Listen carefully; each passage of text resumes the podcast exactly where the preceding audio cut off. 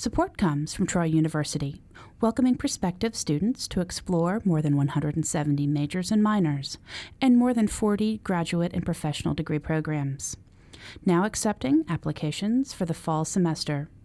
More information at troy.edu/applications.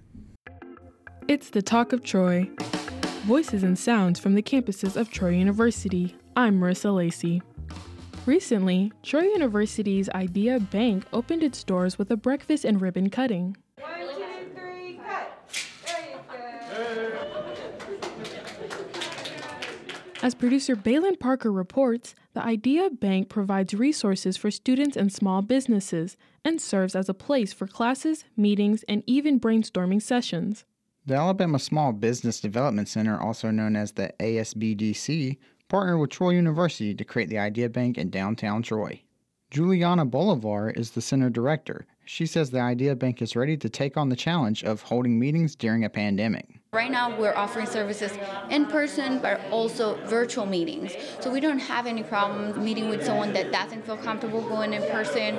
We were quick to adapt and use the technology to keep serving our clients.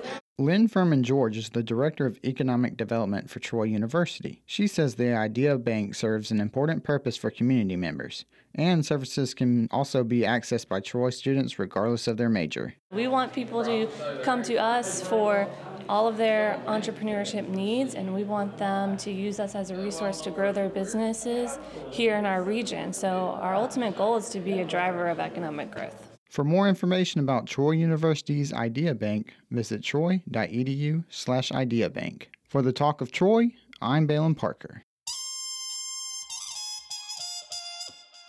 Recently, Troy University awarded a degree to an 87 year old Army veteran just days before he died of esophageal cancer. Joe Bob Allen was a man's man who enjoyed the outdoors, but at the moment he received the diploma, his sister Reba Allen saw a softer side.